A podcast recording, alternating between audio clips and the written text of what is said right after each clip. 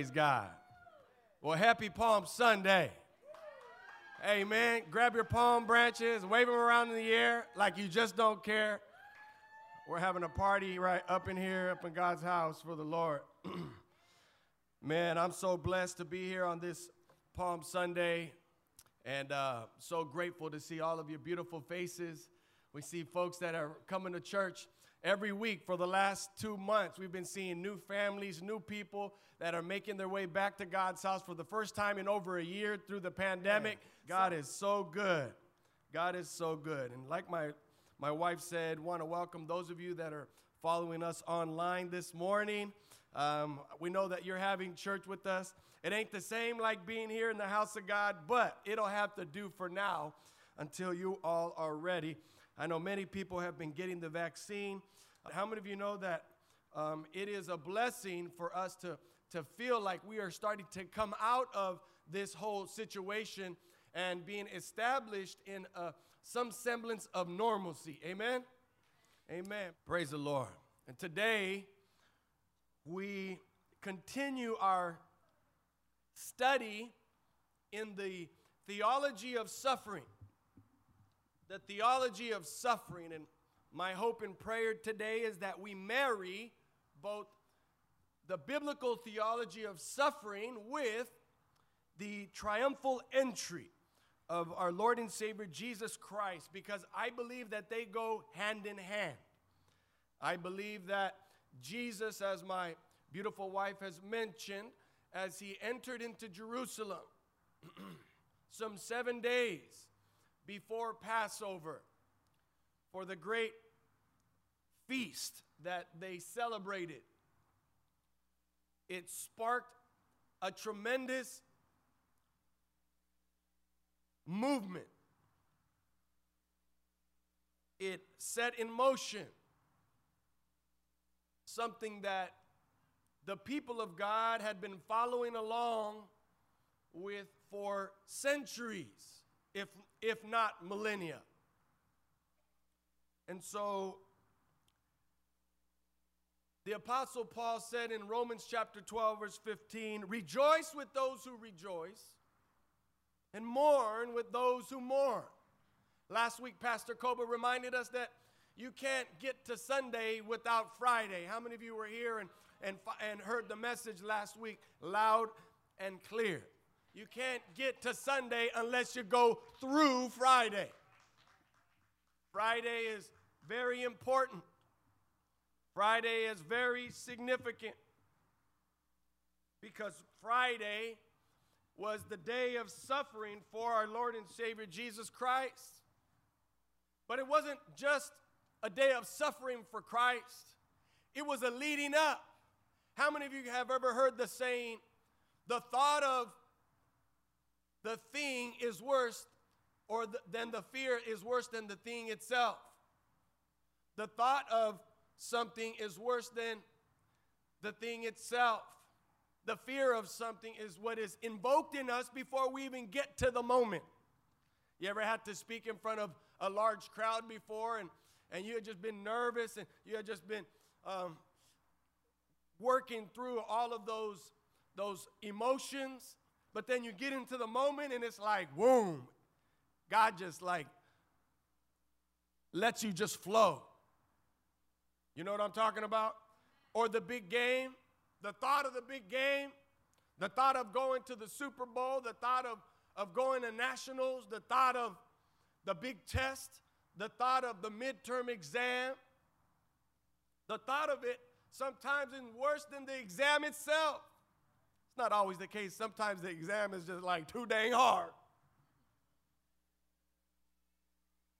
But Paul says right here rejoice with those who rejoice and mourn with those who mourn.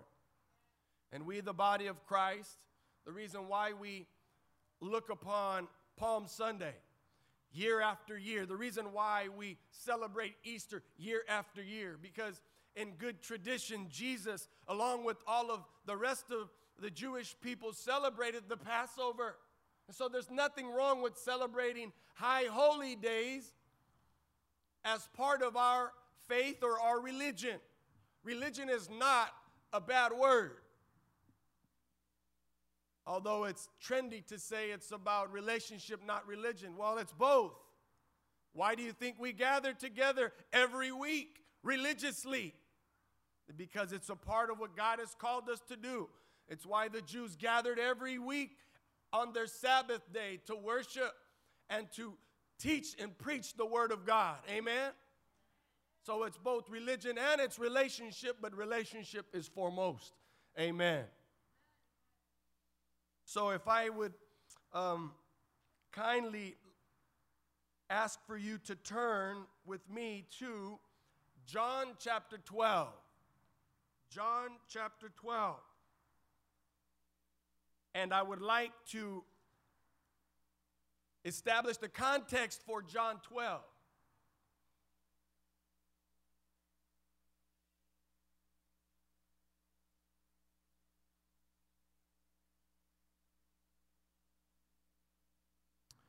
We celebrate Holy Week, and it's very interesting for us in the faith.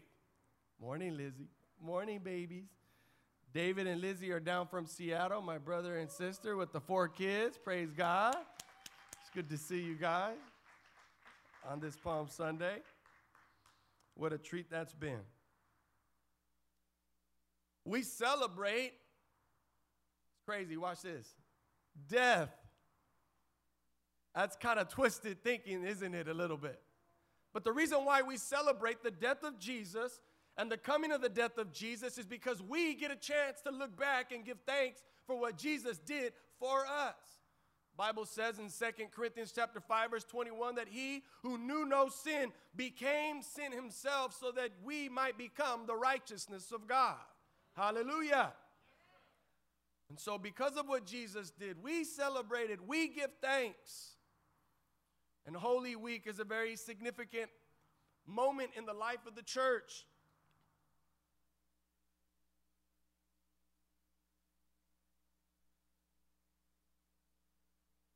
The first seven days of Holy Week. Why do we why do we start on Palm Sunday? Why did why did the, the triumphal entry of Jesus riding on a donkey coming into Jerusalem, why did it begin seven days prior? Well, because part of the Jewish custom and the Levitical tradition to prepare for Passover. Everybody say prepare. It's why we all we get our stuff together for Holy Week. It's why it is a big fuss for us as the church to celebrate and to worship and to place such a high importance on Holy Week, the resurrection of Jesus Christ, and everything in between. It's because for, for seven days, people who were bringing their, their sacrifices to the temple had to go through a ritual cleansing, a purification. They had to go through the Levitical purification in order to present their sacrifices there at the temple so that they could prepare for the Passover. So there was a, a preparation time. So people would prepare to go up to Jerusalem for weeks. They would prepare and make all of their arrangements for weeks on end before they actually went to Jerusalem. And people would come in caravans, and people would come in droves, people would come in waves on their way to Jerusalem. And so, because of this sacrificial purification process that was, imp- that was implemented by the, the Levites or the priests of the, the temple was so that they could also prepare for the sacrifice, the unblemished lamb, the perfect lamb that would atone for the sin of the person bringing or his family. Most of the time, it was his family. The male, the, the, the patriarch of the family brought the sacrifices to the temple on behalf of his family. And so that prepares us for what we're now going to read in John chapter 12. Turn with me to John 12, verse 1.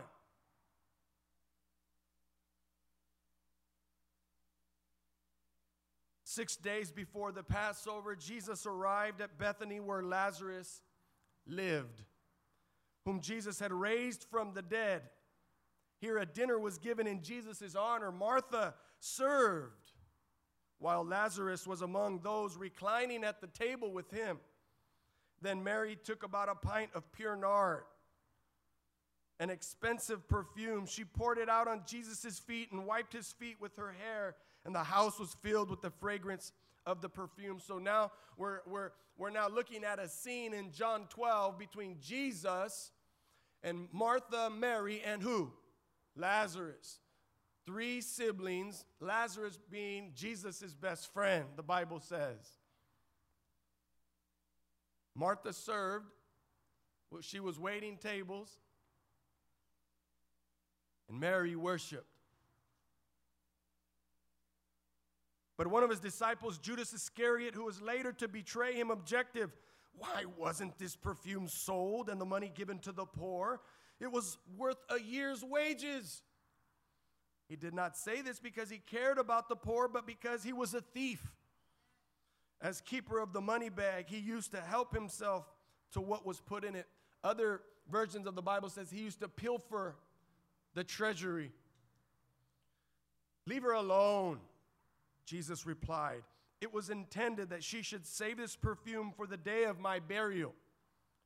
You'll always have the poor among you, but you will not always have me, Jesus said. Jesus said, Let's get some things straight.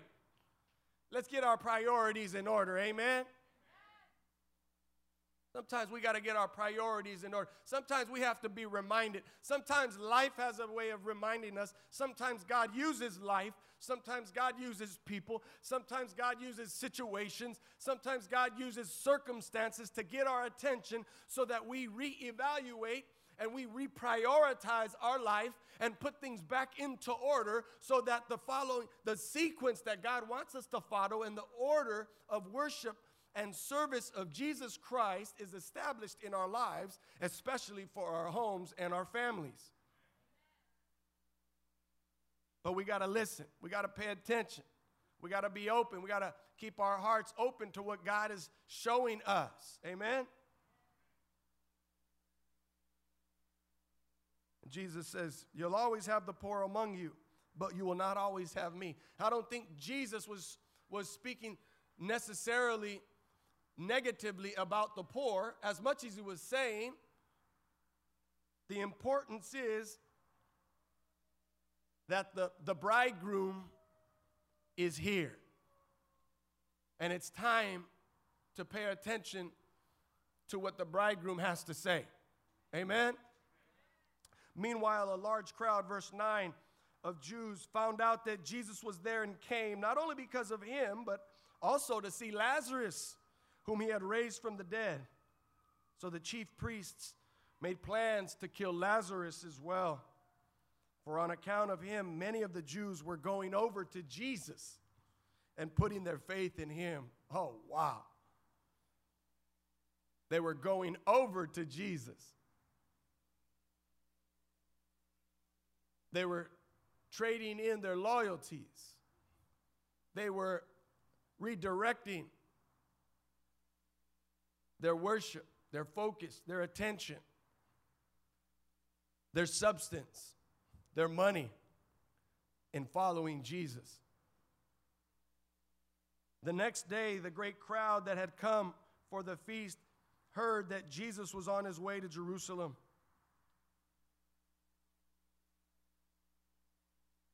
They took palm branches and went out to meet him. Pause for a moment. These palm branches signify victory, and they would lay them down on the road whenever a commander of the army or a king of a nation would be coming back from war, passing through all the, the towns and the villages back to the capital or the palace. And they would lay the, the, the palm branches there. People would throw their cloaks down and hail the king who was coming through. And they shouted, Hosanna! Blessed is he who comes in the name of the Lord. Blessed is the King of Israel. In the book of Matthew, it says, Hosanna, blessed is the Son of David. Hallelujah. Jesus found a young donkey and sat upon it, as it is written Do not be afraid, O daughter of Zion. See, your king is coming, seated on a donkey's colt. At first, his disciples did not understand all of this. Only after Jesus was glorified did they realize that these things had been written about him and they had done these things to him. Now, the crowd that was with him when he called Lazarus from the tomb and had raised him from the dead continued to spread the word. Many people, because they had heard that he had given this miraculous sign, went out to meet him. So the Pharisees said to one another, See, this is getting us nowhere. Now look how the whole world has gone after him. Now we see right here, as we take a, a moment of pause in the scripture, that Jesus had come to Jerusalem for the Passover, just like everybody else. And they were having a celebration, a feast in honor of Jesus. It was Mary, Martha, and Lazarus, and all of their friends and family who wanted to say thank you to Jesus for raising him from the dead. And while Martha served and Lazarus was kicking it, Mary broke open a flask of pure nard, of precious perfume, and poured it upon Jesus' body. She poured it on his feet and began to wash Jesus' feet with her hair. This also for us, as we see John here laying out his story of the passion narrative of Jesus likens the worship of Mary in preparing Jesus' body as for his burial. Its own purification, worship, a process of washing, a process of bringing Jesus, who is the Lamb of God, and preparing him seven days before his death, before his sacrifice, in keeping with good Jewish tradition. John highlights the seven days. That is why we start Palm Sunday seven days prior to the resurrection of Jesus on next Sunday. Isn't that awesome? Isn't that beautiful? So it wasn't just Jesus riding into Jerusalem on a donkey, which was prophesied in the prophet Zechariah chapter 9, verse 9. It wasn't just people calling out to Jesus and yelling out, Hosanna, which means save us. Lord, save us. It wasn't just seven days leading up to the Passover feast and celebration. No. My friends,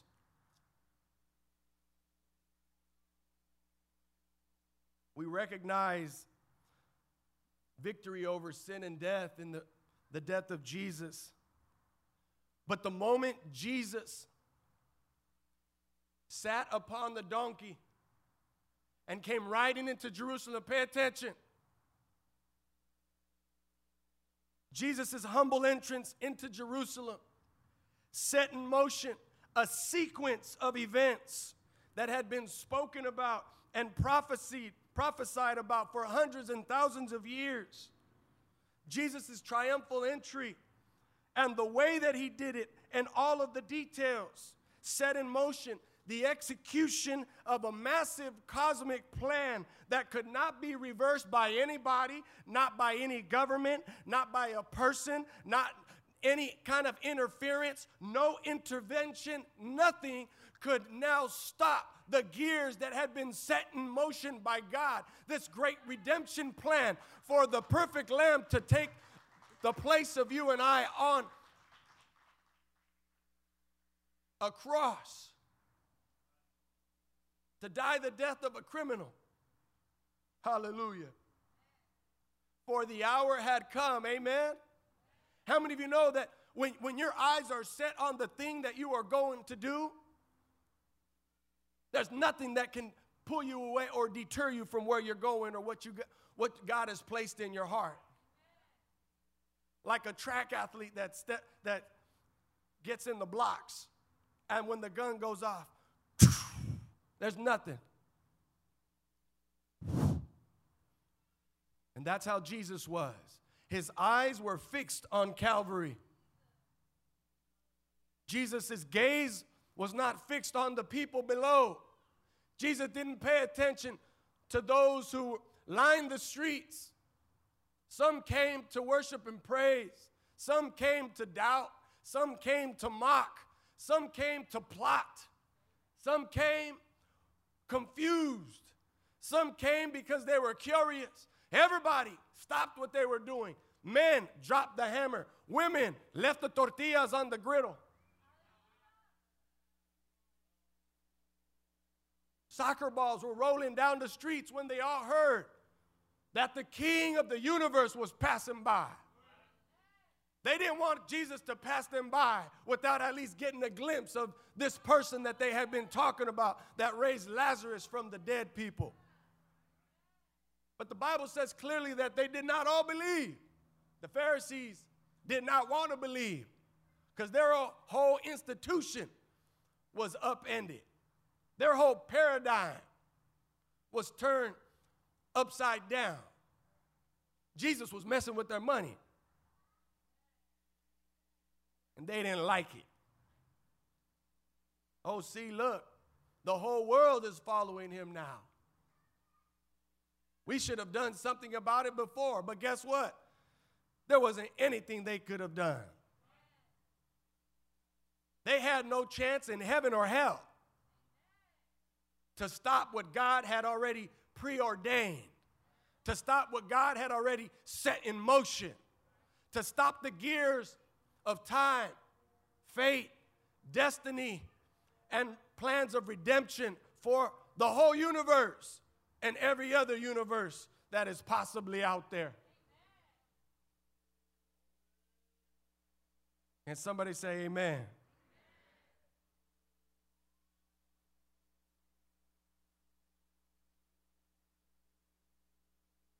Now there were some Greeks, verse 20, NIV version. Among those who went up to worship at the feast, they came to Philip, who was from Bethsaida or Bethsata or Bethesda in Galilee, with a request. Sir, they said, we'd like to come and see Jesus. And Philip went to Andrew, and Andrew and Philip in turn told Jesus. Jesus replied, The hour has come for the Son of Man to be glorified. I tell you the truth. Unless a kernel of wheat falls to the ground and dies, it remains only a single seed. But if it dies, it produces many seeds. Can somebody say amen? The man who loves his life will lose it, while the man who hates his life in this world will keep it, even unto eternal life. Hallelujah. Whoever serves me must follow me, and where I am, my servant also will be. My Father will honor the one who serves me. Jesus says in verse 27 Now my heart is troubled. And what shall I say? Father, save me from this hour? No. It was for this very reason that I came to this hour. I was born for this. Jesus said, I was born, I was born to ball out. And nobody could stop me. It's why I said yes from eternity. It's why when Father God said, Who will go? Jesus said, Send me. No question. It's why when the leper in Luke chapter 5 threw himself at Jesus' feet, broke, breaking all social protocols and all medical COVID 19 protocols, and said, Jesus, if you're willing, you can heal me. Jesus said, To heck with the protocol, and stretched out his hand and touched the leper on the head and said, So shall it be done. And Jesus healed the man because of his faith. Can't nobody stop Jesus from doing what he set out to do, what he was born to do. Jesus was not a man that he was born, not made. Jesus always was. Jesus always is. Jesus always will be. Hallelujah.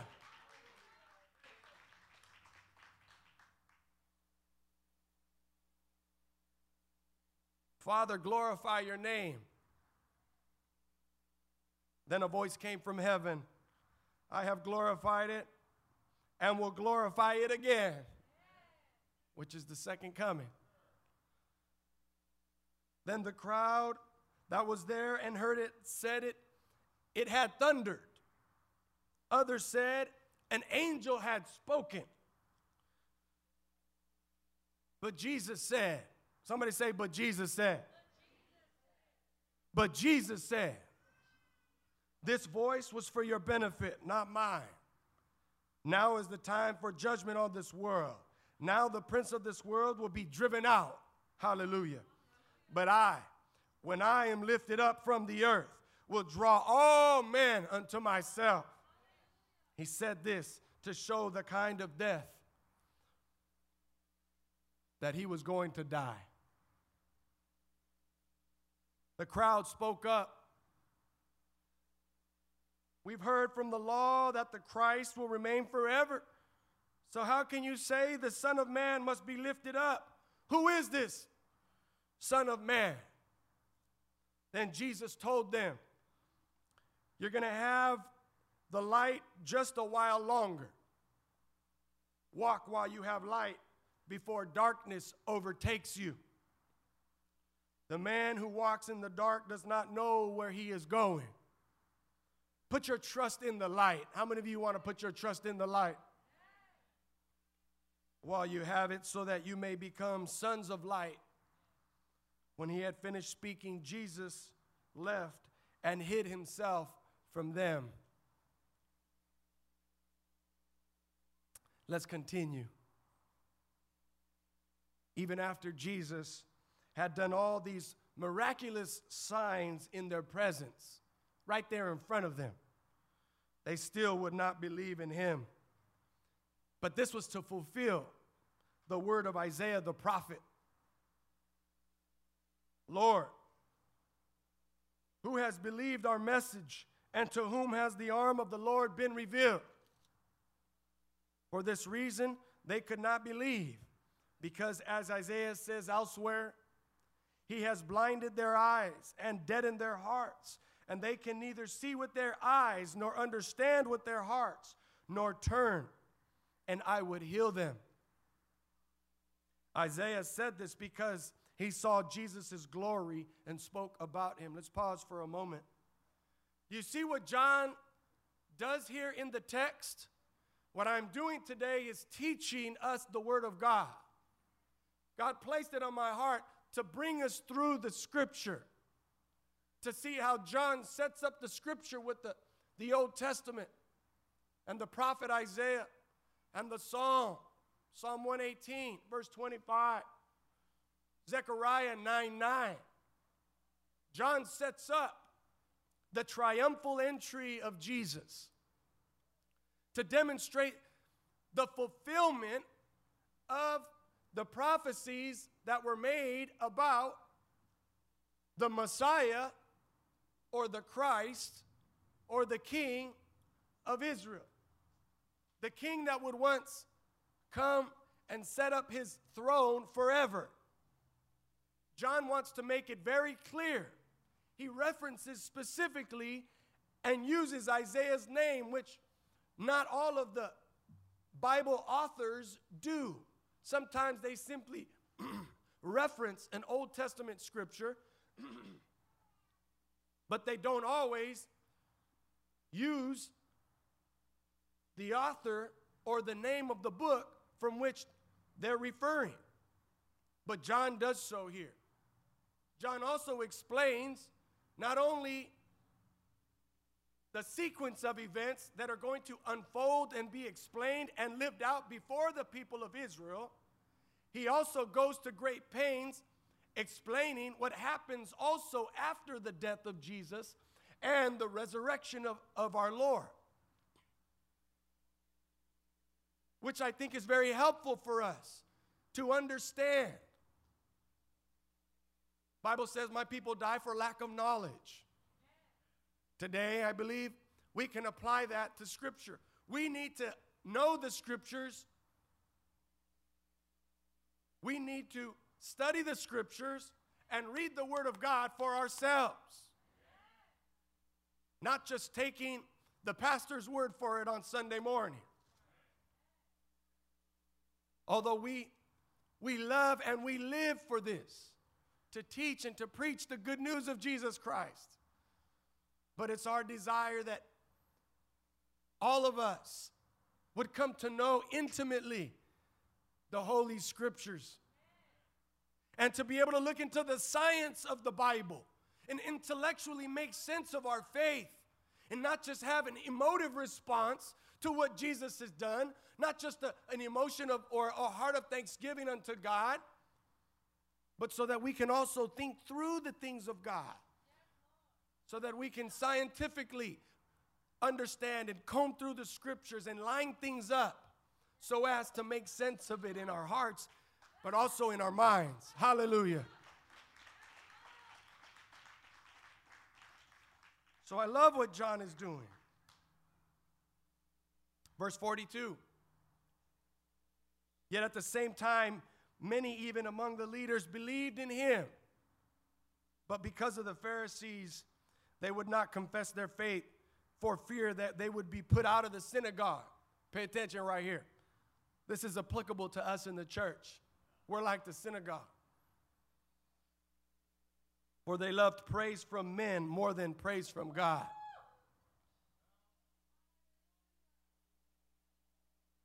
For they, they, they love titles more than worshiping God Himself.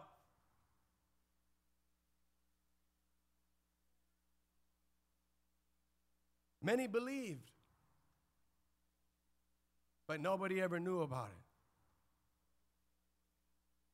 We'll let that set, set in for a moment. Many believed, but they were afraid of man.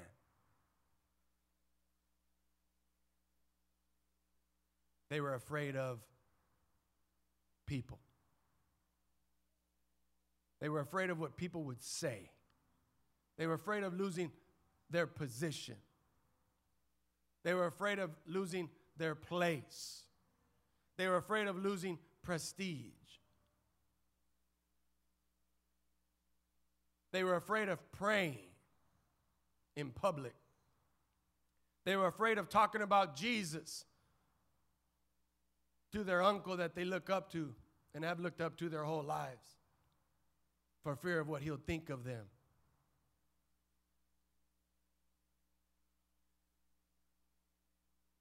Afraid of what their parents would say because they were raised in a different faith or different kind of religion. Or because they were baptized according to a different tradition.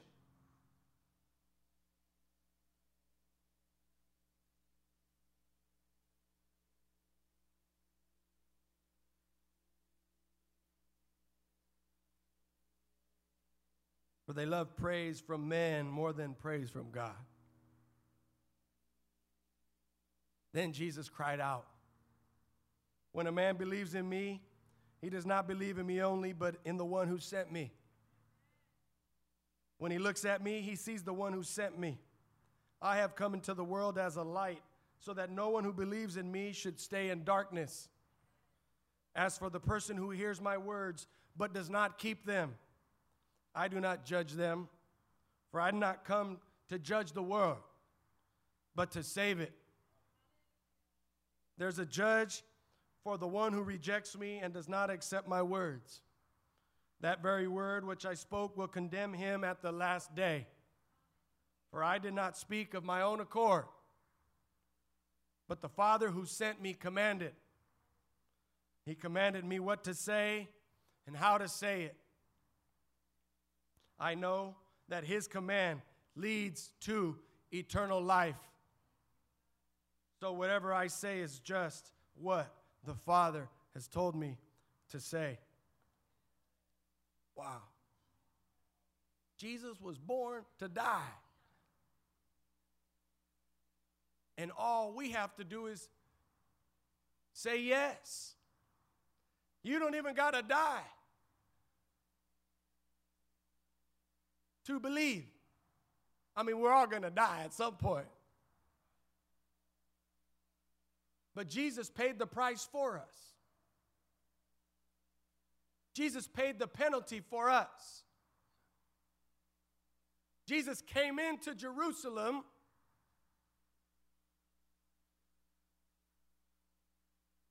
to die. His entrance into Jerusalem was for the people of his day a short lived experience. Someone whom they thought was going to deliver them from the Roman rule let them down according to their thinking. They thought Jesus was supposed to be some sort of political Messiah, someone who would save them from their oppressors. But Jesus didn't just come to heal their body, Jesus came to do what?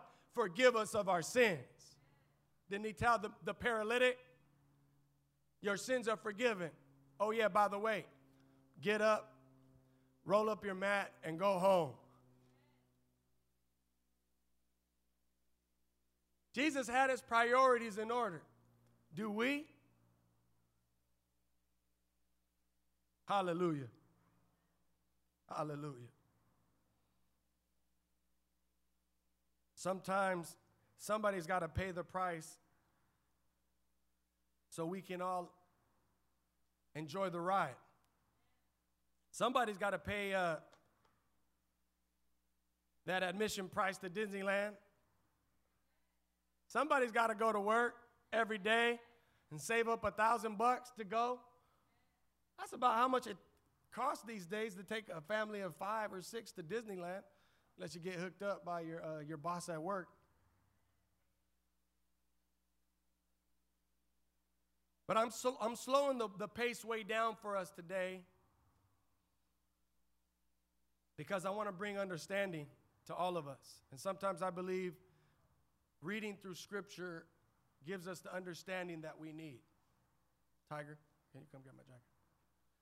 Turn to the book of ah. Isaiah, chapter 52, verse 13.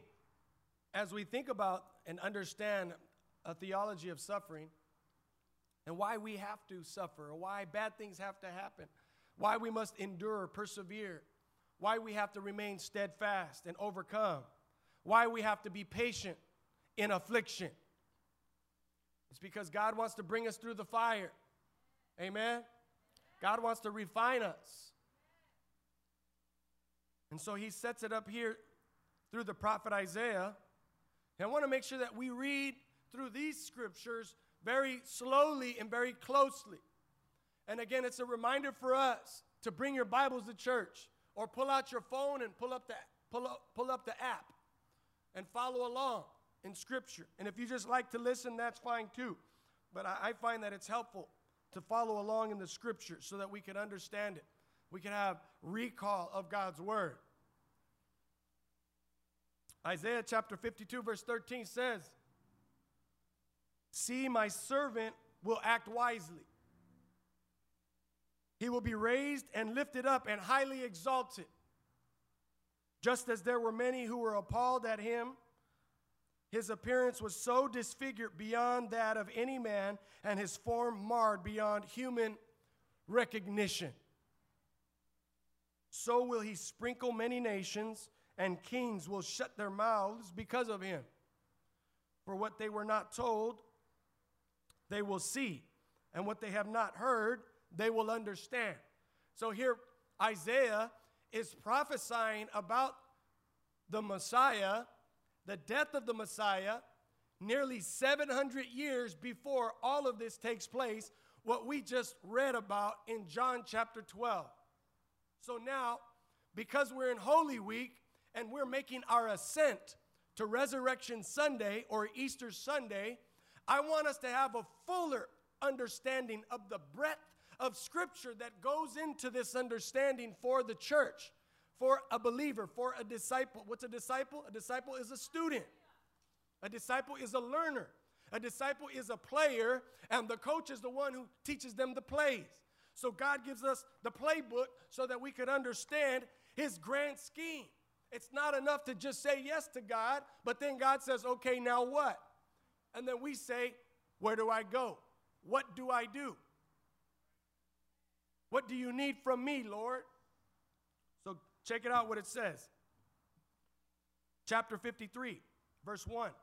He who has believed our message and to whom has the arm of the Lord been revealed. He grew up before me like a tender shoot and like a root out of dry ground. He had no beauty or majesty to attract us to him. Nothing in his appearance that we should desire him. For crying out loud, he rode into Jerusalem, hailed as a king, riding on a donkey. He was despised and rejected by men, a man of sorrows and familiar with suffering. Like one from whom men hide their faces, he was despised, and we esteemed him not. Surely he took up our infirmities. Watch this, you guys. And carried our sorrows. And yet we considered him stricken by God and smitten by him and afflicted. He was pierced for our transgressions, he was crushed for our iniquities. Iniquity simply means our shortcomings, our failures. The punishment that brought us peace was upon him, and by his wounds we are healed. King James Version says, By his stripes we are healed. That's why when we pray for healing over somebody, we oftentimes say, And by his stripes we are healed. And by faith we proclaim healing over the one who is sick or infirmed or in need of a touch by God. Because Jesus' body was broken and his blood was shed for you and I. That's why we celebrate the victory and the death of Jesus because of the resurrection that conquers all. He was oppressed. Oh, verse 6, verse 6. We all, like sheep, have gone astray. Each of us has turned to his own way. And the Lord has laid on him the iniquity of us all. He who knew no sin became sin so that we might become the righteousness of God. Praise the Lord. We need to, we need to memorize these scripture verses, people. Second Corinthians chapter 5, verse 21. He who knew no sin became sin so that we, the people of God, might become the righteousness of God.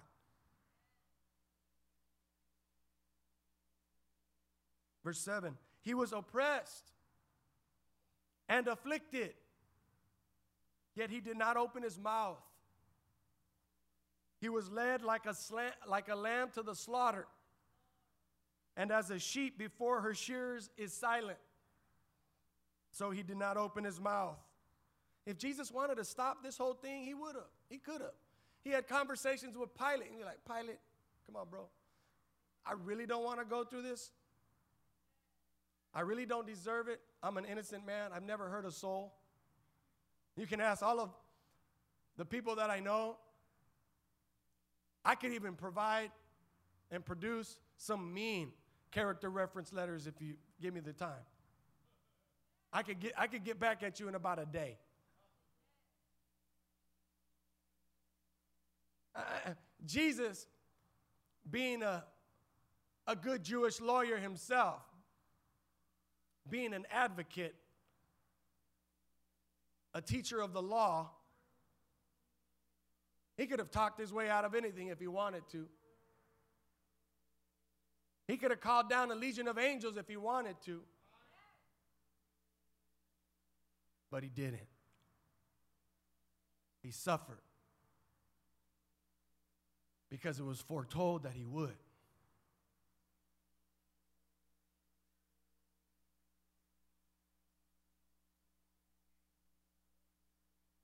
That's why when Jesus was on the cross, one of the last seven words was, It is finished. All of the, these scriptures were being fulfilled, one after the other. And get this it was the beginning of an end for Jesus. It was the beginning of the end for Jesus. And this power packed Holy Week that we celebrate, which is, which is something that we have to recognize as His church, is so significant because of our understanding of the suffering servant here in Isaiah chapter 52 and 53.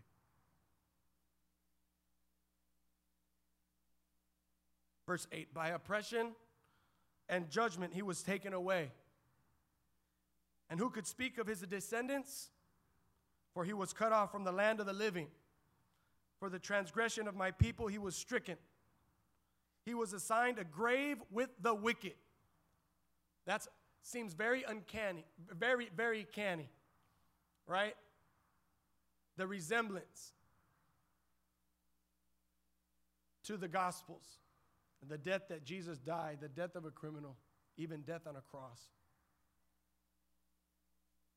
And with the rich in his death, verse 9, part B, Joseph of Arimathea paid off the Jewish leaders so that they would give him Jesus' body along with Nicodemus. And Jesus was buried in a rich man's tomb, fulfilling this verse. Though he had done no violence, nor was any deceit in his mouth, yet it was the Lord's will to crush him. It was Father God's will to crush him and cause him to suffer.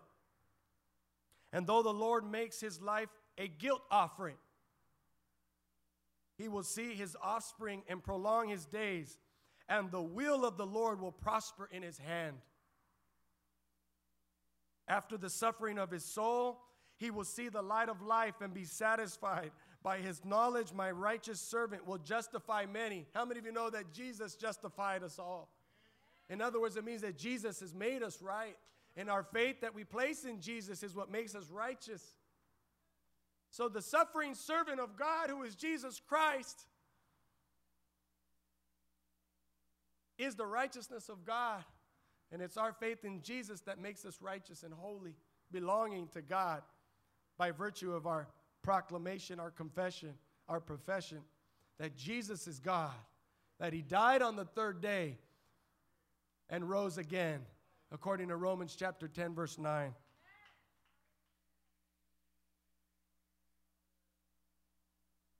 Verse 12, therefore I will give him a portion among the great. He's the goat. He's the greatest of all time. Jesus is the GOAT. LeBron ain't got nothing on him. Neither does Wayne Gretzky. Neither does Babe Ruth. Not even Kobe, my poor Angelenos. Not even Tom Brady. They can't even hold Jesus' jockstrap.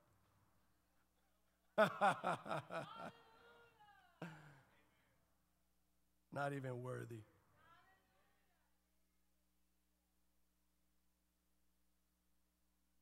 And he will divide the spoils with the straw because he poured out his life unto death and was numbered with the transgressors, for he bore the sin of many and made intercession for the transgressors.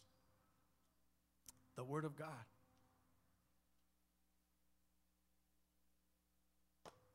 The word is a lion. She can defend herself.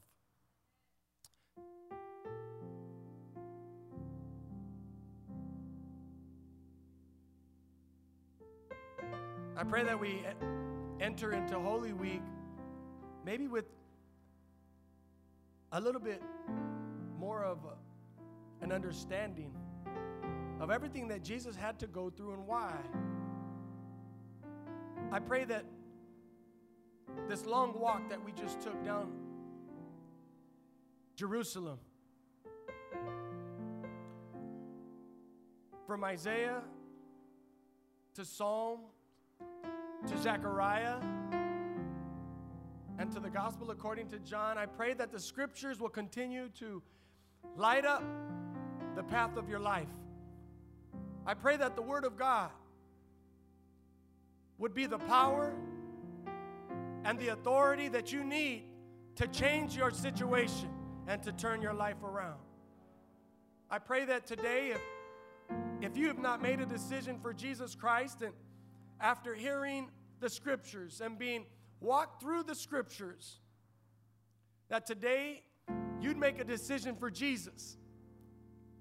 And so I'm going to ask everybody to bow their heads and, and, and close your eyes right now as we simply reflect, reflect on all that God did, to reflect on the praise that was lavished upon Jesus by all who meant it and those who didn't. Nonetheless, we, the people of God,